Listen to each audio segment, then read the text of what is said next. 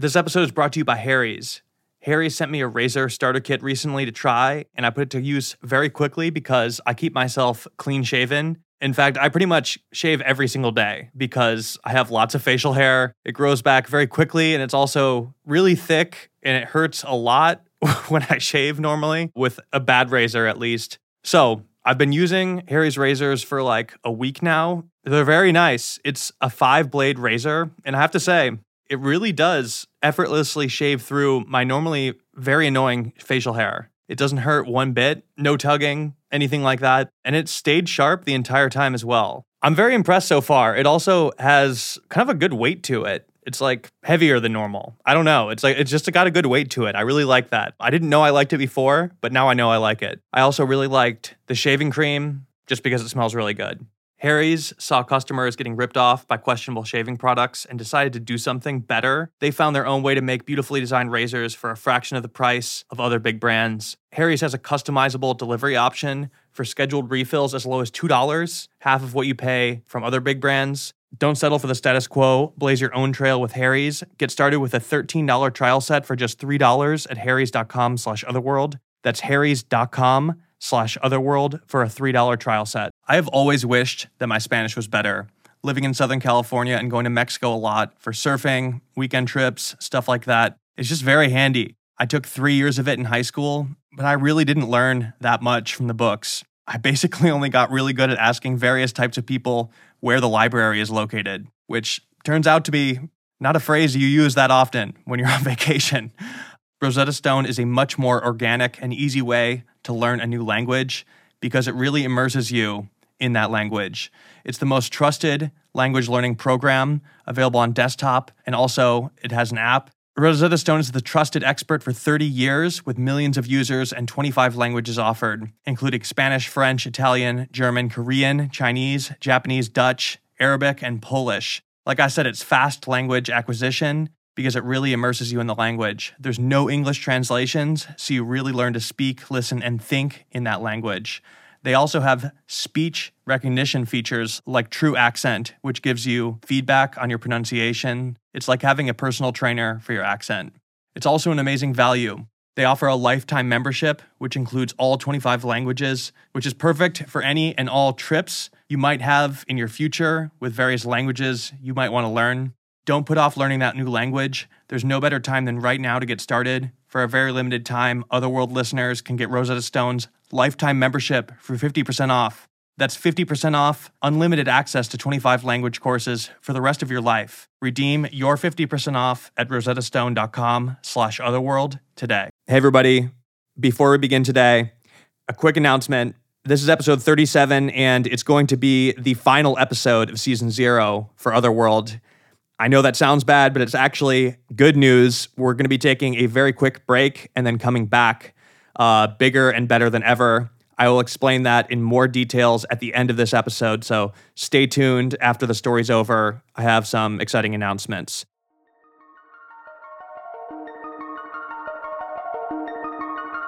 Welcome to Otherworld. I'm your host, Jack Wagner. This episode comes from a guy named Dennis, who had a terrifying experience in the woods that he wrote in to me about. Dennis is currently a lawyer, and so is the person he was on this trip with where he experienced all of it. He seems like a really factual, by-the-book, research-type guy, and I know he hesitated for a while before sending this in.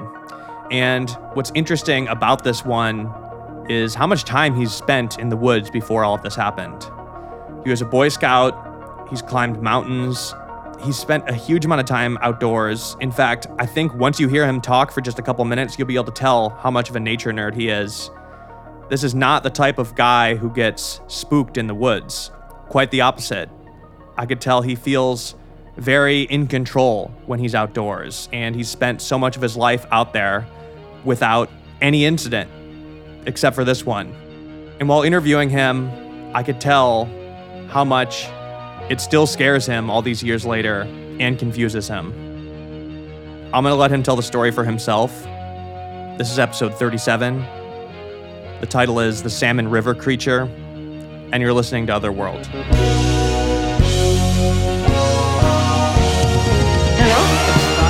What? We're still, you still rolling? Yeah, let us know when you're ready. Okay. This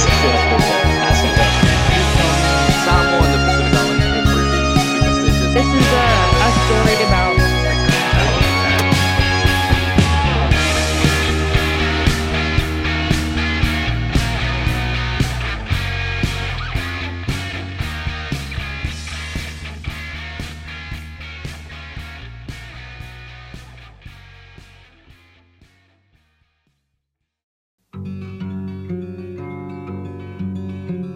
All right, I guess I'll just jump right in. So a little bit of background.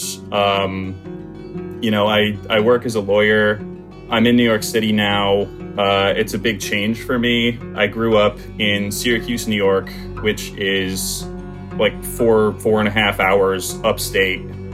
We joke that, a lot of people, like New York City people, you say upstate, they think like Westchester County, and like they just don't realize that this huge like swath of territory exists. Syracuse, it's like city of like 100,000 people. It's not small. It's smaller than it used to be, like a lot of abandoned factories. But one of the things I like about it is it's very much a city, but you can drive like 45 minutes in any direction and just be in like the ass middle of the woods if you want to. I've been all over like the wilderness up there. I've climbed probably 1920 of the high peaks in the Adirondacks, which is relatively nearby. I sort of got interested in, outdoorsy things up there when I was a Boy Scout. I didn't get very far in the my dad was an Eagle Scout. I think he was always a little disappointed. I didn't really get far in the Boy Scout hierarchy, but I did develop a passion for camping, like all seasons, all weather, particularly backpacking. Like I love the idea of like walking into the woods with only what's on your back and like that's what you've got. This was not that kind of camping trip. My friend Kate, I've known her, I'm not even sure how long I've known her. She's like a core memory type friend, like since we were little children. I'm very close with her family. She's like a second daughter to my parents practically. And she was also sort of into this, outdoor lifestyle. I know she did ROTC for a little bit. Like she knows her shit. I was always very comfortable, going into the woods with her. And we were friends through, late elementary, middle, high school. And at the end of high school, she had just, I think at this point I was taking college classes, but like I was sort of like iffy about like, is this what I want? Obviously I did end up finishing. I went to law school and all of that. And, the more I become a confirmed member of the bureaucracy, the more I like appreciate this sort of ability to like run off to the woods periodically. There's just something nice about like throwing your phone like in your bag and being like, no reception out here. But anyway, at this point in our lives, we were both kind of like, is this what we want to be doing? Like she had just gone to college in Philadelphia and realized it wasn't for her and come home and was like, feeling, I think a little bit like a washout. She did like a semester at community college and ended up going to Cornell. Like she's really, really smart. But both of us were kind of feeling like, teenage 20-something dirtbags at this point in our lives. And a way that we would deal with that is we knew all of these little camping spots from, growing up in this area. We knew like, oh yeah, you drive, up 81, you get off at this like little bumblefuck exit and like drive down a country road for a while, you'll find a cool spot. And we'd like sort of like trade these spots back and forth between us. Like if one of us heard about something, we'd be like, oh, we gotta go check this place out. And there's some creepy spots up there too. There's this one spot called Whiskey Hollow that like there's a natural spring, like people go there to get water from it, but like there's also like a bunch of weird like almost intentionally planted like tree arrangements and stuff. And there's like legends that there were like witches covens that met there and stuff. It's probably bullcrap, but it was fun to camp at. But anyway, I have no idea how she found out about this spot. The spot where all of this went down is like probably one of the remote the most remote places I've ever camped, which is surprising because, like, you can drive to it. Like, I've gone on trips where, like, you know, if you want to get to the site, you have to hike, like, you know, 13 miles into the woods with all your stuff on your back. But, like, you'll still see, like, 15, 20 people when you get there. This was not that kind of place. Like, it was a catch basin, which I'm not really sure what its purpose is.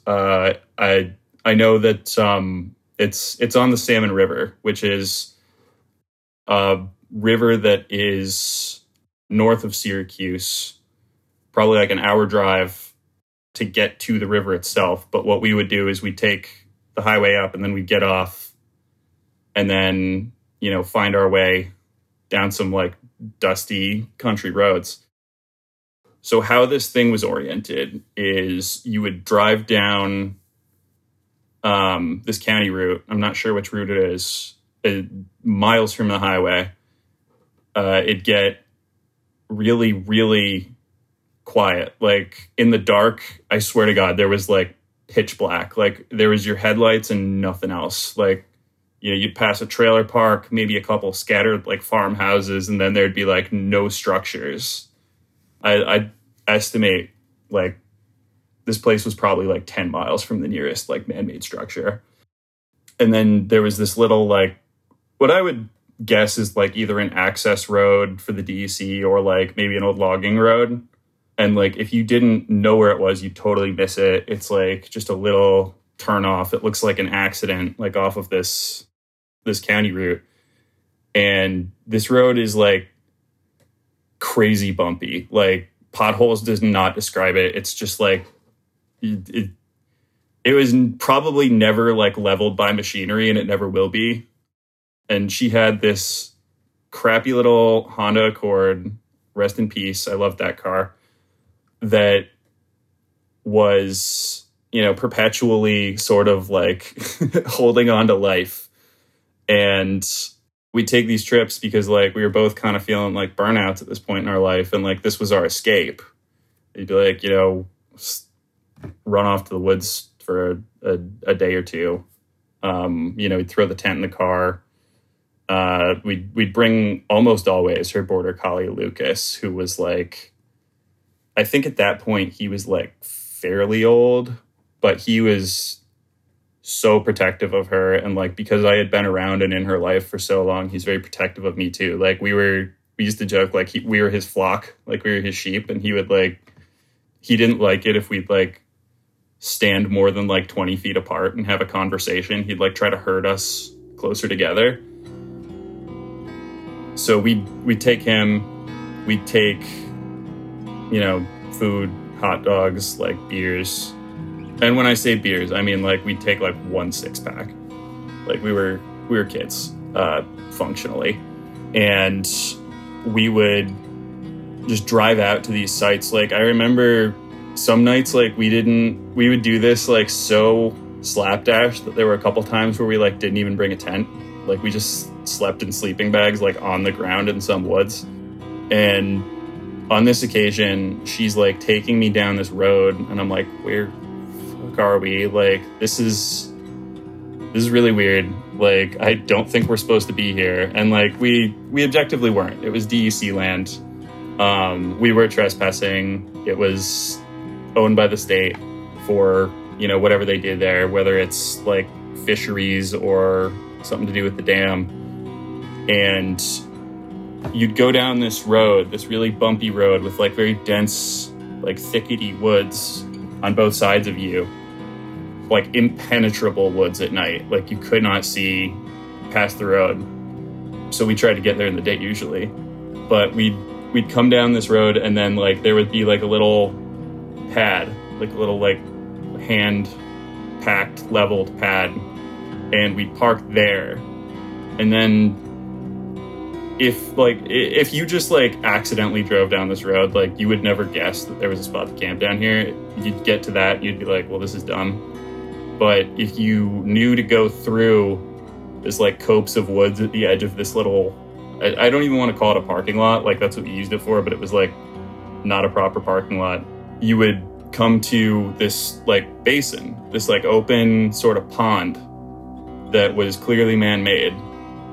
And it was connected to a big old stream, which I assume is like a tributary of the river, by this like huge, like big enough to swim through concrete pipe with probably like 15, 20 feet in diameter. And the edge of the little pond, the little basin, was made up of dirt that was like packed over this thing. And you'd walk across that, like there was only enough space on this thing probably to walk single file. And it was just like this perfect little idyllic, super secluded camping spot on the edge of this little pond. And it was absolutely surrounded on all sides by like really, really dense foliage. Like you were so private from the road. So anyway, this site was like our favorite place to go after she took me there, because it had, you know, we could swim in the pond. There was like a nice place to like lay out and get some sun. There was a good spot for a fire pit, although we always, like, we never saw signs of other people camping there. Like usually when you find a site, like even a backcountry site, like an unofficial site, you'll usually be able to be like, oh yeah, that was a fire ring. You know, you'll find tent stakes that people have left behind. But like, we never saw anything like that. We'd always have to build our own fire pit, and we'd always take it apart before we left because we didn't want to like advertise that we were using it. So that's what we did. We would come here, you know, probably like once, twice a month for a while. It was like our go-to spot. And after probably about a dozen times of using this is like when all of this went down, which was extremely strange. Like I say that only to say like we had gone here enough that we were like super comfortable with it. We were like, oh yeah, you know, there's nothing wrong with this spot. Like no one's ever going to find us here. Like it's really secluded. You know, it's our little secret. So one day we go out there. I remember it was like a particularly good camping trip too. Like we were having fun. We were, you know, roasting. I think I was like fancy and like I didn't even get hot dogs. I like got sausages, and we were grilling sausages over the fire. We had been swimming all day. Lucas, who didn't usually like to go in the water, had like come in the water with me. And we had like one big tent. Sometimes we'd bring our own. Sometimes I'd bring my hammock and she'd sleep in the tent. But like on this occasion, it had been like kind of last minute. So we just brought her big tent and we were both going to sleep in it in our sleeping bags. So we're winding down. You know, there's really not much to do that far out. Like after it gets dark, then like go to sleep. So we've had our dinner. It's dark out. We're getting bored of sitting by the fire. So we're like, let's go to bed. But like this whole time, like as soon as it got dark, like Lucas just started acting really weird. He was ordinarily like until the day he died, he was like the happiest dog you'd ever meet. Like very anxious, because like border collies are like anxious dogs. But he really was not anxious in this place. Like he loved this site almost more than we did. We would have him on what you call a hunting leash, or what she'd call a hunting leash, which was like, he'd have his harness on, but like literally it was just like a 20-foot nylon rope tied to this harness. And like it's designed to like let him go and like just run. And like, you know, you can get a hand on him if you need to for safety reasons. But like otherwise he was a free man when he was in this little copse of woods. And he loved that. There were like tons of squirrels to chase. There were like fish to look at. He was a very curious boy and he really, really liked this spot. So as soon as it gets dark, though, like he just gets like super, super anxious. Like he's like, I don't know if you've heard, like dogs will do like, you know, the little whine, like, yeah, like when they're just not sure of something. And he was doing that a lot. And he was like particularly sort of like staring at the tree line. I would see him get like, you know, anxious in the city sometimes, like, you know, with road noise and all that, he'd get a little overwhelmed, but like out in the woods, never. He was always like thrilled to be there. Like he he knew the dirt road. And like when we'd turn onto the dirt road, he'd like get really excited and start bouncing around the back seat usually. And the whole time he was there, usually he was very, very chill. He liked to just vibe with the whole place usually.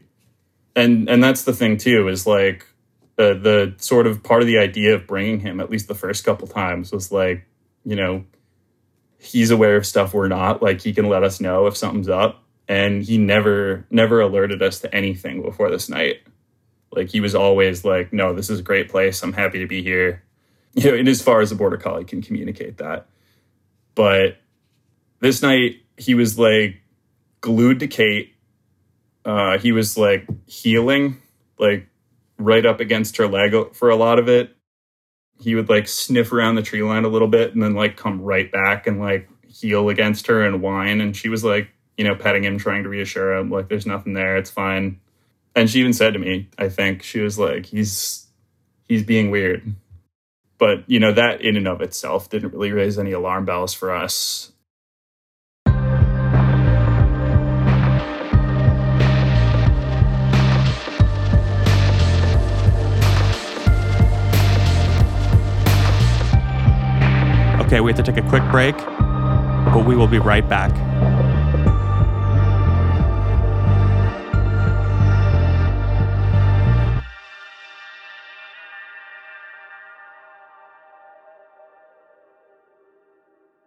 Springtime is here. I've recently had all of my windows open, letting in the breeze, the smell of fresh flowers blooming all over my neighborhood. This is what a house should smell like. It should not smell like your cat's litter box. Thankfully, Pretty Litter makes that very easy. Nothing beats Pretty Litter's ability to instantly trap odor.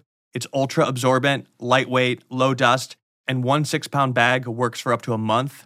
It also gives me peace of mind knowing Pretty Litter's crystals change color to indicate early signs of potential illness in my cat, like urinary tract infections, kidney issues, and more. This is especially useful now that my cat is hanging out constantly by our screen door, getting visitations from coyotes, raccoons, squirrels, other cats, who knows what else. So it's very helpful knowing that if he picks up anything weird from them, I'll notice right away in his litter. When I first got my cat Merlin, I tried using the cheap cat litter that comes in those huge, giant bags from the pet store. That stuff is awful. Some of it smells worse than the smells it's supposed to be covering up. It does not have to be like that. There's a better way to live. There's no reason for your house to smell like your cat's litter box. If your house smells like a cat's litter box, that's on you. That's not on your cat. Pretty Litter is amazing. You should give it a try. Go to prettylitter.com/otherworld to save 20% on your first order and get a free cat toy. That's prettylitter.com/otherworld to save 20% on your first order and get a free cat toy.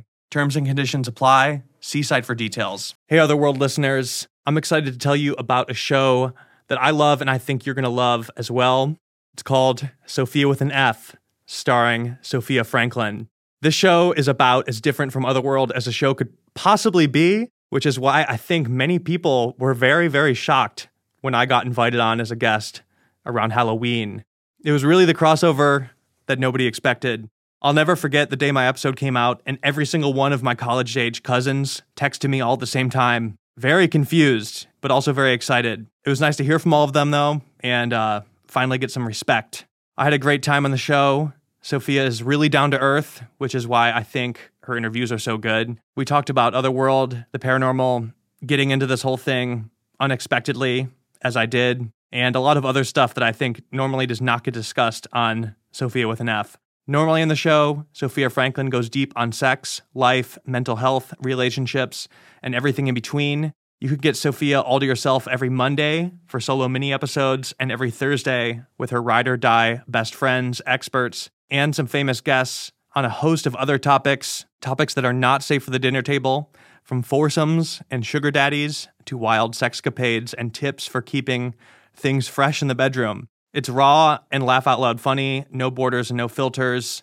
My personal favorite is the episode with Walk a Flock of Flame, if you want somewhere to start. Listen to and follow Sophia with an F on the Odyssey app or wherever you get your podcasts. Folks, springtime is here, and it might be time to clean out the closet and finally update your wardrobe. Quince has you covered with timeless pieces that never go out of style, You'll have them in your closet forever. Quince has all the essentials for men and women, and everything is made from high-quality materials, which is very important to me. The best part, all Quince items are priced 50 to 80% less than similar brands. By partnering directly with top factories, Quince cuts out the cost of the middleman and passes savings on to us. And like I mentioned, Quince only works with factories that use safe, ethical, and responsible manufacturing practices, along with premium fabrics and finishes. I recently went on a little shopping spree myself. I got a chore jacket, a Mongolian cashmere cardigan, and a quilted jacket. Basically stuff that I could just throw on top of the normal old t-shirts that I wear every day to make myself look a lot more presentable and fashionable when I need to. I also got some new sheets for our bed. They have so many to choose from. So indulge in affordable luxury. Go to quince.com/otherworld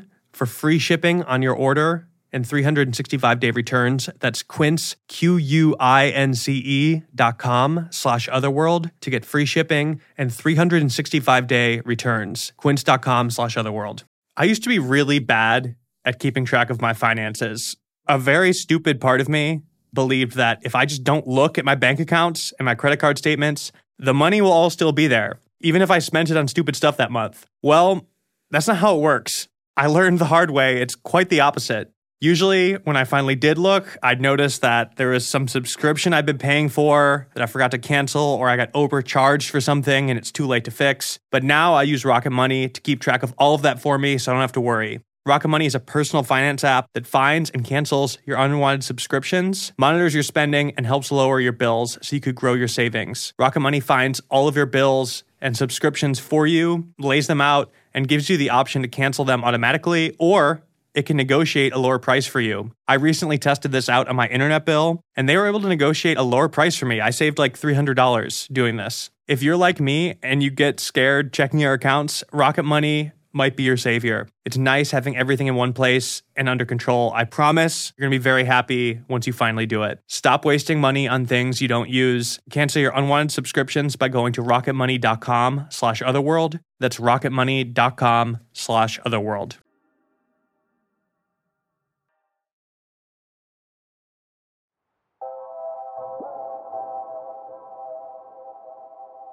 I think this would have been in August. So it is still very hot, but like it's getting dark earlier. And this particular night, like it seemed like night just felt like a freaking blanket. Like I don't attribute that to anything really, except that it was late August, but like it got dark. And, like, there was really, like, not a lot of time between, like, oh, it's light out and, oh, it's pitch black. And I think that was part of our impetus to just, like, go to bed. Like, there was really nothing to see. So, you know, I pour water on the fire. I kick the ashes, make sure it's out cold. And then, you know, we zip up in our tent. I'm out like a light. I often am when I'm camping. Like, I have problems sleeping a lot of it the time. Like I'm very prone to insomnia normally, but like when I'm out in the woods, when I'm like getting fresh air, when I'm doing physical things, like I tend to just like drop out cold. Probably like, I want to say like 3 a.m. I'm like, I sort of come out of sleep and like Kate's like over me and she's like, there's something outside the tent. Like there is something outside the tent. I need you to wake up. Like, there's something very close to the tent. And our tent was, like, pretty close to the tree line here. It was probably, like, 7 or 8 feet from where the trees started. And the area that it was placed close to was, like, trees. And then in front of it and, like, around them was, like, really thick, like, pricker bushes. You know, not nice to try to walk through. So we didn't. But we figured, you know, we'll put it at the edge of the site over here. Anyway, she's trying to shake me awake and telling me that she's hearing stuff out of the tent. And I'm thinking, you know, whatever, it's coy dogs. Like, this is an area of the state that I know very well and, like, she knows very well. And there's really just not a lot of, like, large predators or predators, period, in this area. Like, there's not bobcats. There's, like, black bears are almost almost non-existent. Like, I guess it's theoretically possible that, like, a black bear could wander down this fall during, like, salmon season. But, like, there are parts of this river that are, like, way closer to the mountains that are, like, way easier for black bears to get to. Like, a black bear would have to be pretty lost. So I'm thinking it's coy dogs. Like, the main thing in this area is coy dogs. And I distinctly remember, like, I pulled away from her kind of and, like, rolled over and, like, tried to go back to sleep. And she, like, will not stop. She was, like, shaking me, and she's like, no, it's not a coy dog. Like, I don't know what it is, but, like, it's right by the tent. Like, it's in the woods. It's in this stand of trees, like, right by the tent. I'm like, whatever, I'll get up and I'll see what it is. So normally Lucas would have been like, you know, let's go. I'm going to handle this. Like, I'll help you scare them off. He would have been like barking like right at the tent flap, but he's like curled up, like terrified. And another thing I noticed was like his fur was like up. Like, I don't know if you've ever heard the term hackles, but it's like the little like patch of fur like on their back right in the middle. And if you sufficiently startle a dog, like that will just stick up straight. And I don't think I'd ever seen him do that before, but his hackles were up.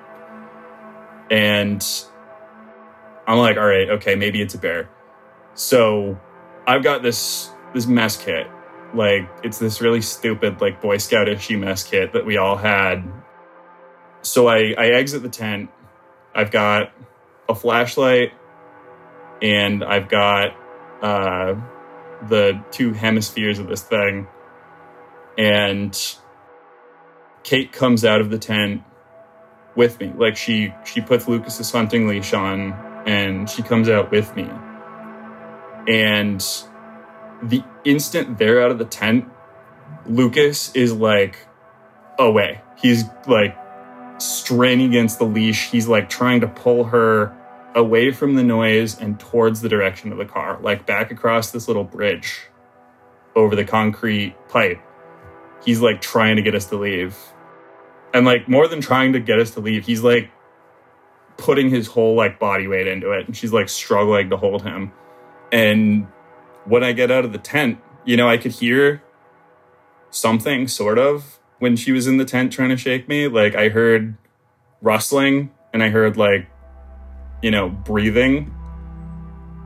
Like, not even breathing, like, sniffling. Like, something, like, snuffling around on the ground.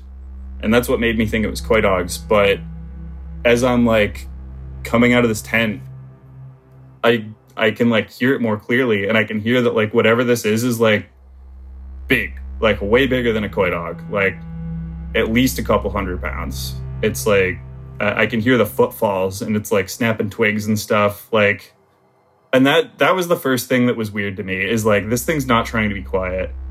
And like, you know, sometimes bears are not super concerned about whether or not they're making noise, but like pretty much every other nocturnal animal I'm aware of, especially in this area, is like trying to be quiet usually.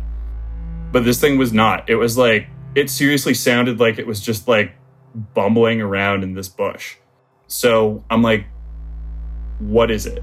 What is this thing? Like, it's gotta be a bear. It's gotta be a bear. Like, nothing else would be making this much noise. At this point, this is like a practiced reflex for me. I take the two halves of my mess kit and I start banging them together.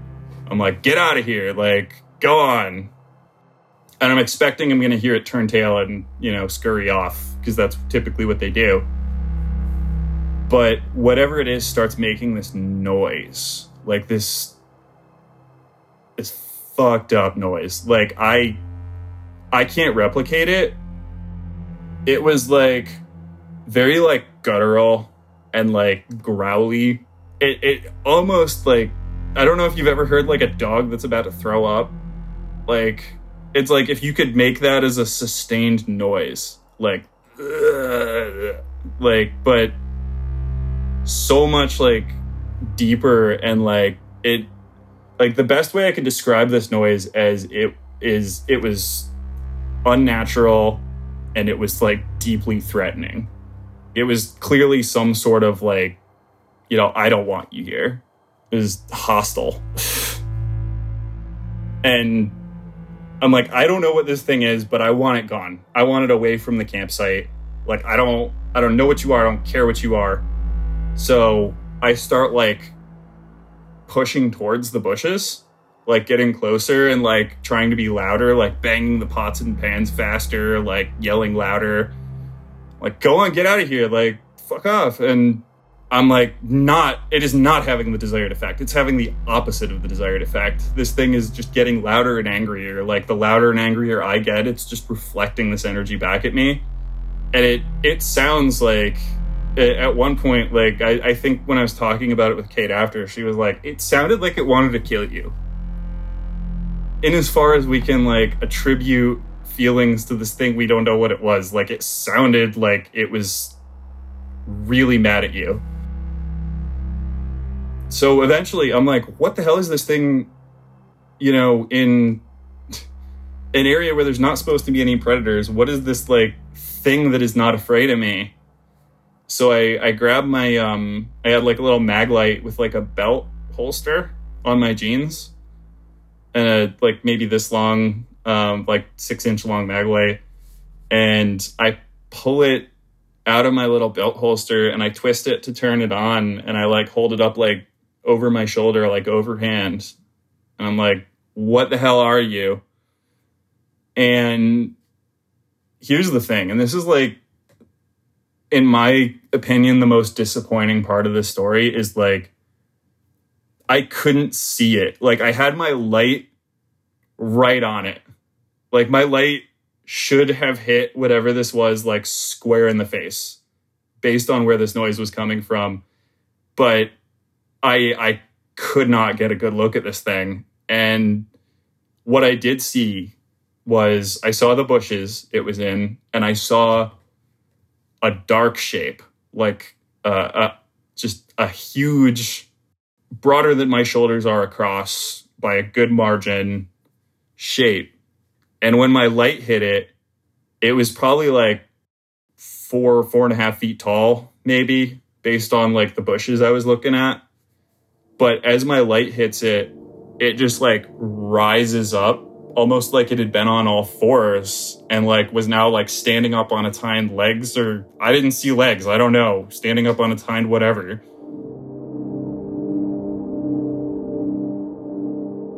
It was probably, I mean, and this is just estimating based on like the outline I saw, like, it was the damnedest thing. Like, I had my light right on it, but like you could not get a good look at it. It was almost like, instead of being lit from like the direction I was lighting it, it was almost like it was backlit instead. Like, you couldn't make out any features, but it was probably like, it had to be at least 7 feet tall, standing up like that. You know, it was wider than me by like almost a factor of 2, in terms of like where I think I saw like shoulders. And its limbs were like, you know, splayed out to the side of it when it stood up like this. Like, and I can't really wrap my head around too much of what I saw, but like the limbs were like freakishly long, like wrong, like uncanny valley, like not human proportions, not bear proportions, just like too long, you know? And the entire time it's making this like blood-curdling noise. And when it stood up, I did get a whiff of like, it smelled bad. It smelled like BO and like garbage, basically. It smelled rough. It was it was a gag-inducing smell that this thing had. And I don't know if that was like just what it smelled like, if that was its breath, but like it was huge. It was angry. It had these like really messed up proportions. That's the thing though, is like, I can tell you it was dark colored. Like, I can't tell you if it was furry or not. Like, I can't tell you if it was, like, the sort of thing that walked on two legs normally and was, like, you know, did this all the time. Or if it was, like, quadrupedal and, like, was standing up to intimidate me like a bear would. But its limbs were just, like, wrong. And it made this gesture where it put its arms out. And it was, like, it's sort of like the gesture of, like, if you've seen, like, people, you know, get into, like, a fight outside a bar where they're just like, what? Like, come at me. Like, this thing was spoiling for a fight. Like, all, I mean, I can't exactly, like, tell you its motivations because I don't know what it was. But, like, everything about this thing's body language and behavior was like, I will fight you, like, and I will win. Get out of here. And we ran. I really, like, pride myself on not being afraid of things in the woods, because, like, are there things to be afraid of in the wilderness? Absolutely. Is it ever worthwhile to panic? Never. Like, I forget the old adage, but, like, it's like you'll just die tired. Like, predators in the woods, I was always taught, like, will pick up on, you know, your emotions, and, like, they will tell if you're panicked, and, like, if you're panicked, that will embolden them, which is why, like, with a bear, you don't run from it, you always confront it. And, like, you know, I lived in Colorado for a while. That was, like, the whole thing with a mountain lion is, like, you know, you yell at it and, like, you let it know that you see it so that it doesn't think it's got the drop on you. I mean, with a mountain lion, it's kind of pointless. Like, if a mountain lion wants to kill you, like, it will, and you probably won't even know it till it's over. But, like, this is upstate New York. Like, there are no mountain lions here. There's not even supposed to be any bears here. There's just this thing.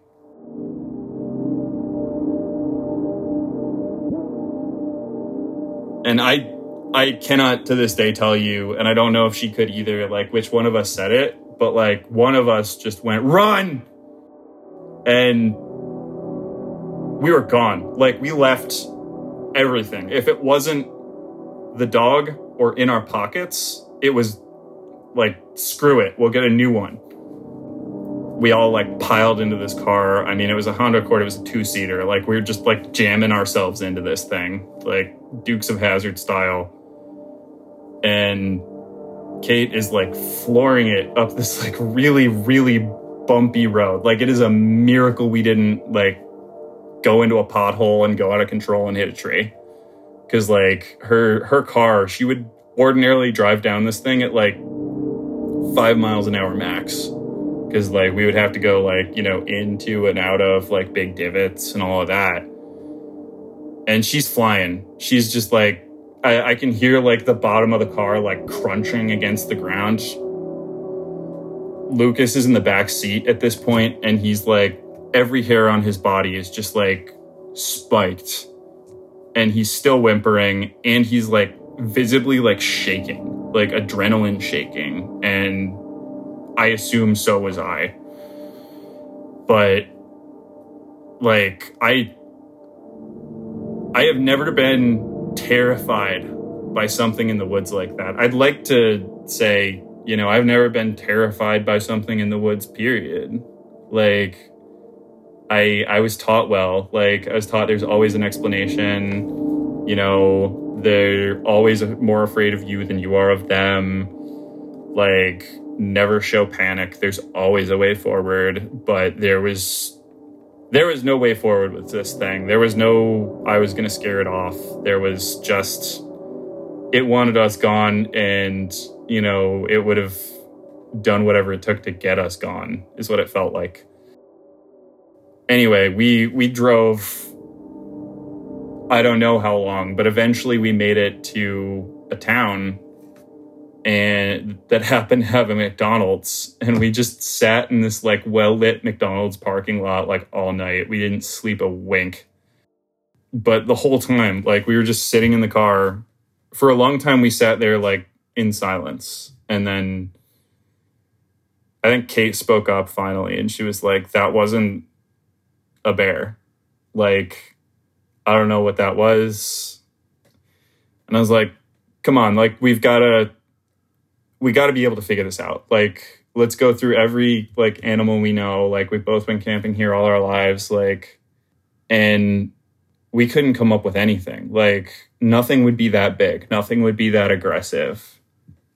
And the thing that, like, really freaks me out, like, to this day, the thing that spooks me is something she pointed out, like, after the fact. Like, we were sitting there and she just goes, you know, did you see eye shine when you shined your light?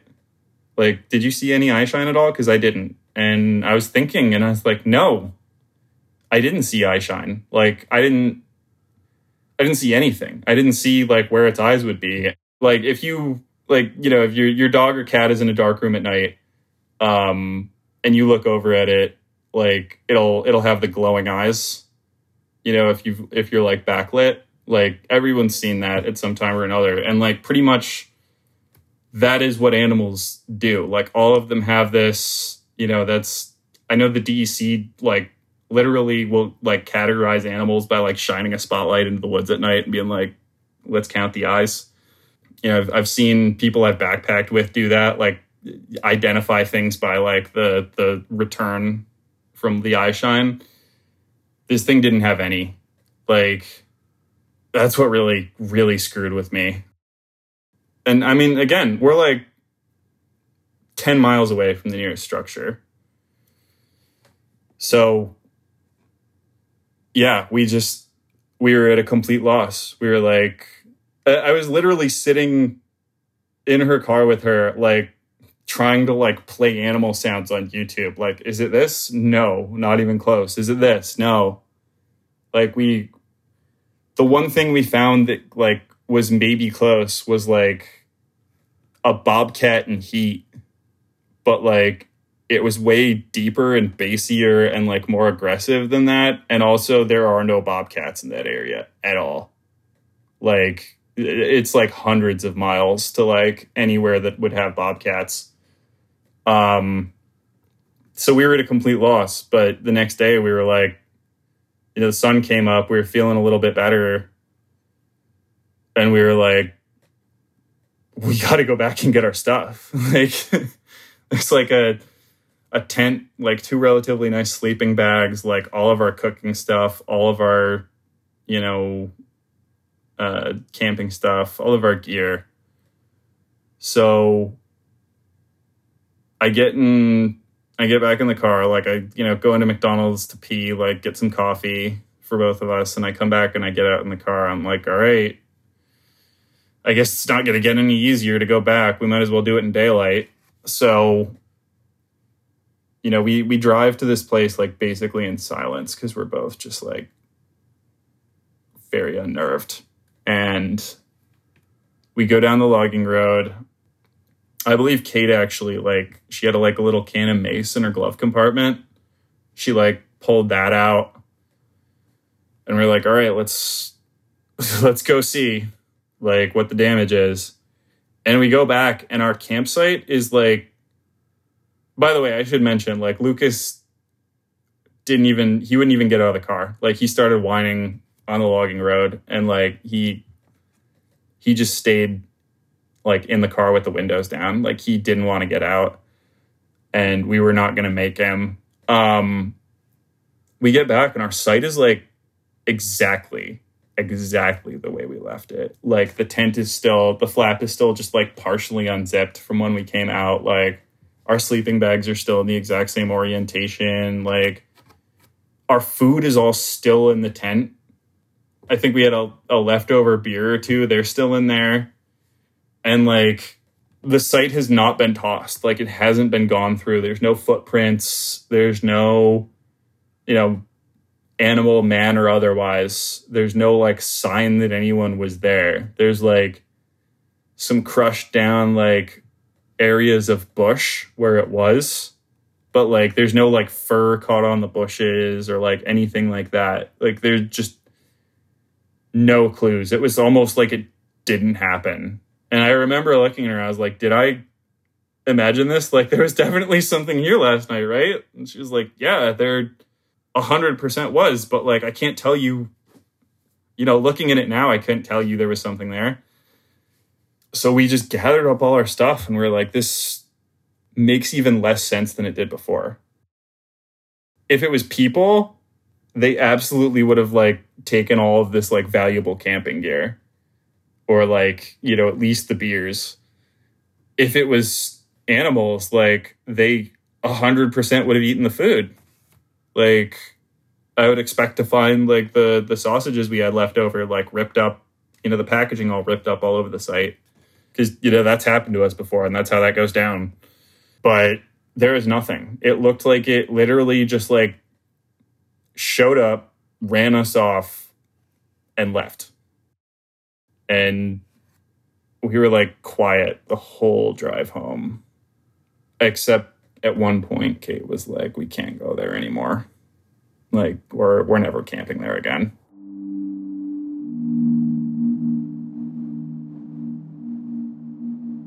I didn't talk about it outside of Kate for a long time, and I don't think she's, like, talked about it with anybody.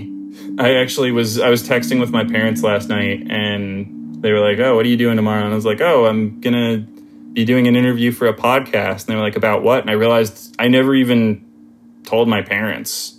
The people I've talked to about it who have, like, given me the most pushback on it, I think that they reject it and, like, try to throw labels on it that don't fit, because the alternative is admitting that they don't know everything. The woods are big. Like, if you think you know everything that's in there, like, you're wrong.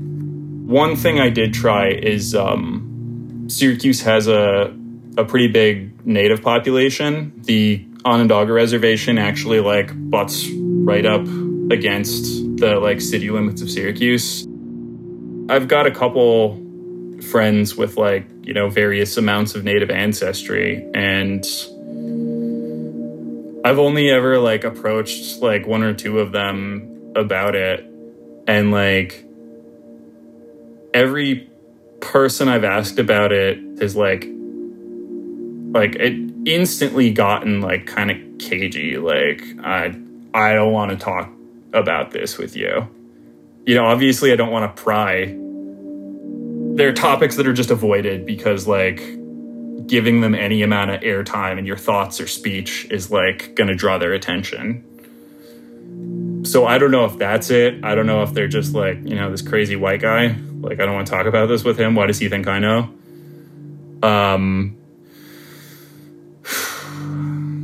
It's just, there's not a lot of answers. But yeah, I mean, if you could find somebody willing to share insights, like, I would be very interested to hear that.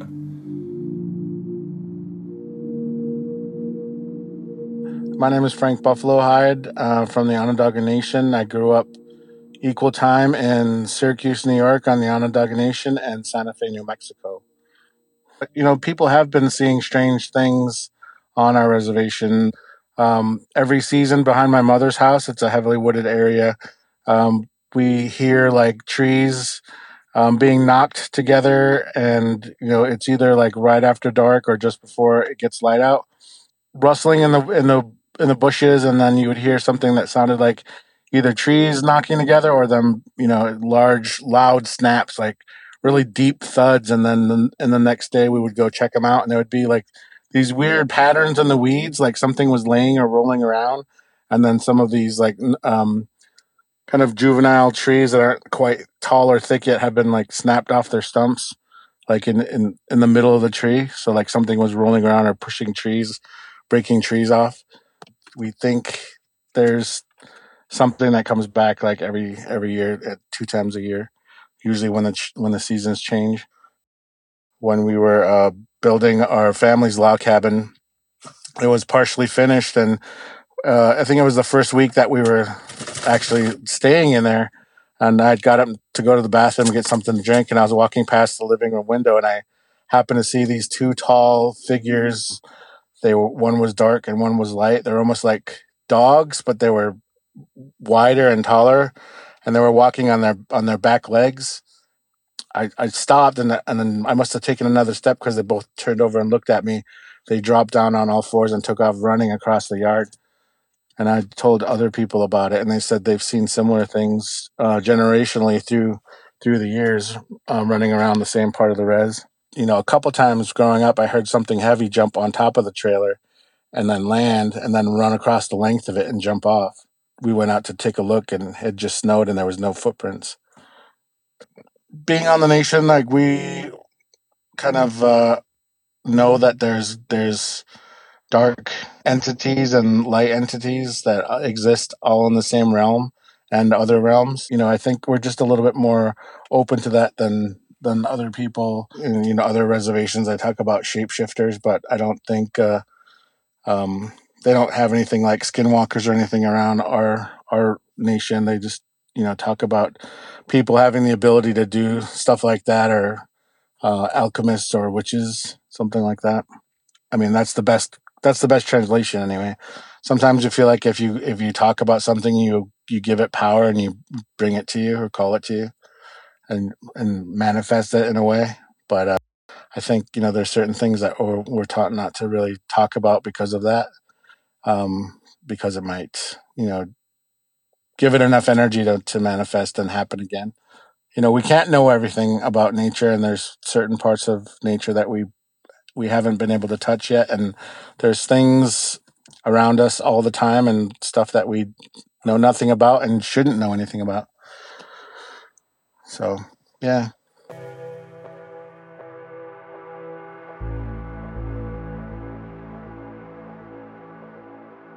Okay. Thank you to Dennis for sharing the story. I also want to thank Frank Buffalo Hyde from the Onondaga Nation for talking with me. Also, thank you to Louie, who I also spoke with from Onondaga Nation.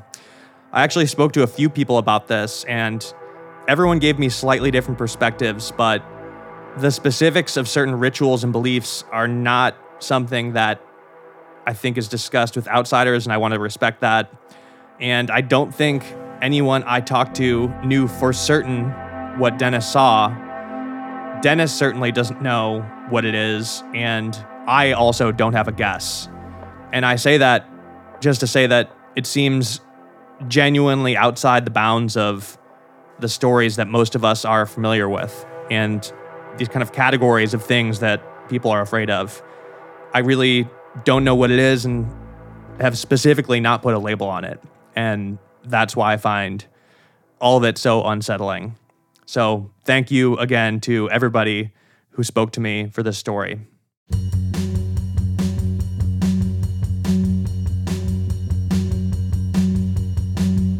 So before we go, I have an announcement. At the beginning of the show, it was supposed to be 6 episodes long, basically a mini-series. And in those first episodes, I was calling it Season 0. It was really just a side project that I put out to see if anybody would even like it. I actually pitched Otherworld to a bunch of podcast networks last spring and got turned down. And I just decided to make it. It was only 6 episodes long. I was calling it Season 0 because I didn't think it was enough to even call Season 1. But thanks to all of you, the show has grown so much. There's been a lot of interest in it. It's honestly overwhelming, and I'm very grateful. I just signed a network deal to do many more episodes of Otherworld. Season 0 is coming to an end only because there are no more seasons. We're just going to keep going, which is great because there are still so many episodes that I've recorded that you haven't even heard yet. I'm very excited for this new chapter of the show. Everything about it is going to be the same team, same podcast, same everything, except for hopefully we're going to be growing it even bigger, getting some sponsors, and hopefully starting to pay some of the amazing friends I have helping me with something besides compliments. I'm going to take a brief break, and we'll be back July 10th with a big series that I've been working on for quite a bit. I hope you all like long ones because this story was over 9 hours of raw interviews. It tells the story of a horrible crime from the perspective of the person it happened to, and it also includes the paranormal aspects of it all that most likely would not be included if it were told on a normal show. So stay tuned for that.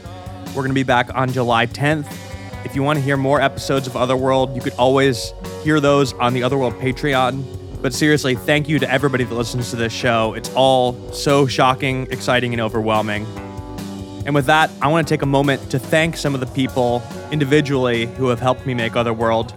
I feel like there's this misconception with some listeners where I could tell they imagine this show being made in like a studio with a team and interns and like, you know, organization, proper equipment and stuff.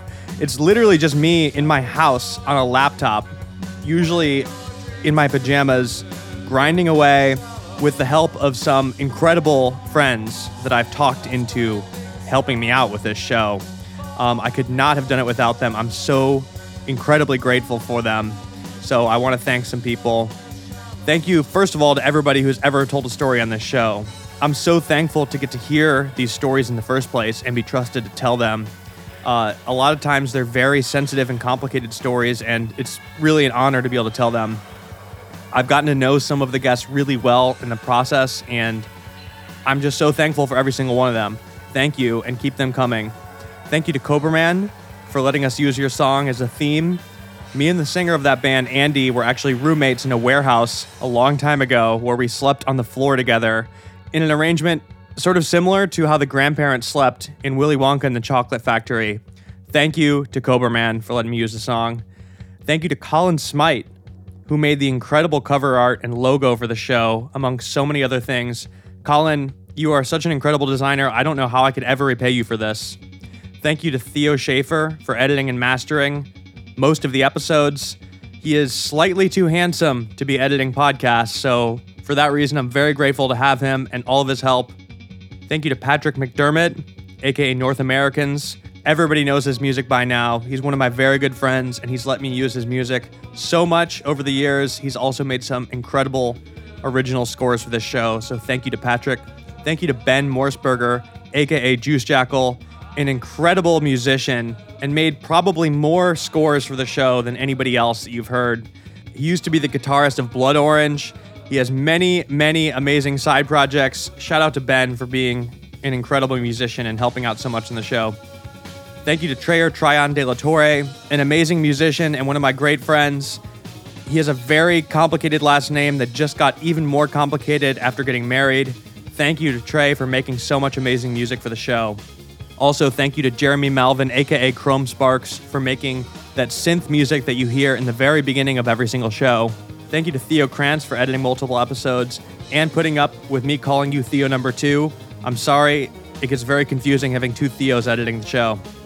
Thank you to Rose City Band, the Jacuzzi Boys, the Reds, Pinks, and Purples, the OCs, and all the bands that have let me use their music on the show over the years. Thank you to my now wife, Chelsea, for generally putting up with me, believing in me, and being down to get married to a guy whose only job is hosting a paranormal podcast that makes a negative amount of money. Thank you for being willing to do that and believing in me. Thank you to my cat Merlin for sitting next to me every time I do an interview, including some of the scariest ones that I've done. He's always right there by my side. Thank you to Phoebe Wilson, Ben Goldberg, and Oren Rosenbaum at UTA. Thank you to Eddie, Gabe, and Kai from Range, Nick and Duncan from Orienteer. Thank you to Fernando Miranda, Josh Chittarella, Sidhu, and Dr. Galal. Thank you to Hessa Denny, Matt Crouchtrunk, Lily West. Thank you to Lindsay Underwood, Taylor Lorenz, Evan Gilbert Katz. Thank you to Adam Baz and Sam Russell for letting me use your owl and some goats. Thank you to Wendy and her whole family. And thank you to all the patrons of Otherworld. And thank you to anybody else I'm forgetting. Once again, thanks to all of the listeners. This is just the beginning. This show is not easy to make. It's very time consuming and scary at times. The only reason we do it is because people seem to really like it. So thank you sincerely for tuning in and supporting the show. It's been incredible to watch it grow. It's kind of hard to believe, but honestly, I cannot wait to see where things are going to go from here. Like I said, we're going to take a quick break. We're going to be back on July 10th. Stay tuned for that. And you've been listening to Otherworld.